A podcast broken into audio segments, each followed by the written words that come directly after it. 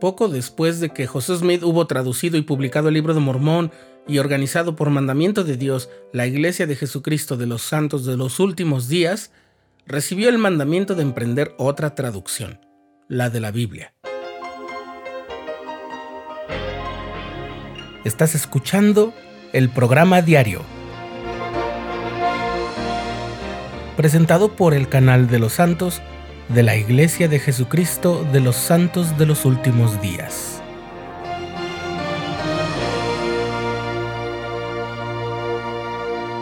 Si eres de quienes se interesan por pasajes poco conocidos de la historia y datos de los cuales se habla poco, es decir, si eres de los que aman investigar a fondo y no se conforman con las definiciones cortas, estás a punto de conocer una misión conocida, pero no tanto, del profeta José Smith, y lo mejor es que viene de una fuente oficial, porque todo lo que diremos hoy proviene de artículos dedicados al tema en el compendio Revelaciones en Contexto y en temas de historia de la Iglesia, que están en el sitio web de la Iglesia y la aplicación Biblioteca del Evangelio, así como de artículos que fueron publicados en revistas de la Iglesia y el repositorio digital josephsmithpapers.org que es una increíble biblioteca en línea donde se pueden visualizar y están indexados cientos de documentos de la vida y obra del profeta.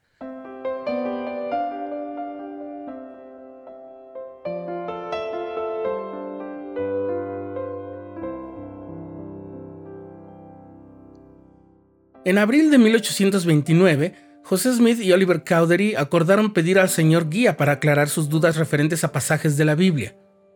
Estaban trabajando en la traducción del libro de Mormón y preguntaron a Dios por medio del Urim y Tumim.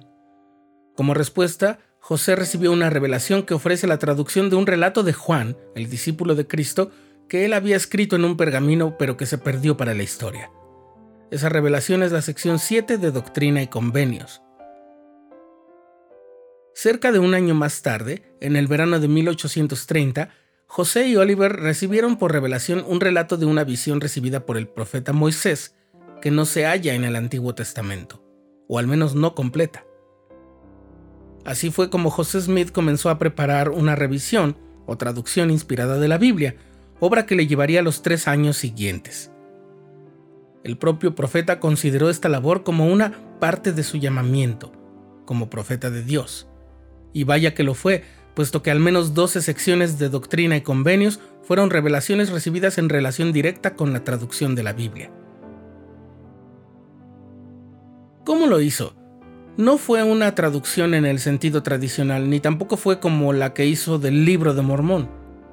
José Smith no consultó los textos fuentes en hebreo y griego, así se les llama, textos fuentes a los textos más aceptados de escritos cuyos originales se han perdido. Tampoco tenía conocimiento de los idiomas bíblicos como para producir un nuevo texto en inglés de la Biblia. Lo que hizo fue tomar un ejemplar de la Biblia, la versión del rey Santiago, y sobre ese dictó cambios y adiciones inspirados. Algunos de esos pasajes ampliaron considerablemente el texto en comparación con la versión del rey Santiago. El ejemplo más conocido de esta revisión es el libro de Moisés en la perla de gran precio, que restauró a la narración del Génesis el relato sobre el concilio en los cielos, en el que quedó aclarado que todos vivimos con Dios antes de venir a la tierra. ¿Alguna vez has escuchado que algunos pasajes de la Biblia se contradicen entre sí? Bien, pues una de las cosas que estaba haciendo José Smith era resolver esas incongruencias mediante la inspiración. Con frecuencia José se dio el tiempo e hizo el esfuerzo de consultar comentarios de respetados eruditos bíblicos para estudiarlos en su mente como parte del proceso de la revelación. Habiendo comenzado a traducir el Antiguo Testamento por Génesis 1, que era el principio, y que resultó ser Moisés 2, como lo vemos en la perla de gran precio, José continuó en orden hasta que el Señor le indicó en una revelación en 1831 que tradujera primero el Nuevo Testamento. José obedeció y cuando terminó retomó la traducción del Antiguo donde se había quedado. En un episodio anterior del programa diario, recordamos que José preguntó al Señor si debía traducir los llamados libros apócrifos, que son una selección de libros aceptados como escritura por los católicos y algunos cristianos ortodoxos, pero rechazados por muchos protestantes. El Señor le reveló que no debía traducirlos a pesar de que contenían muchas cosas verdaderas. En julio de 1833, la traducción estaba concluida. Como dijimos, esta revisión de la Biblia condujo a varias revelaciones que hoy aparecen en Doctrina y Convenios.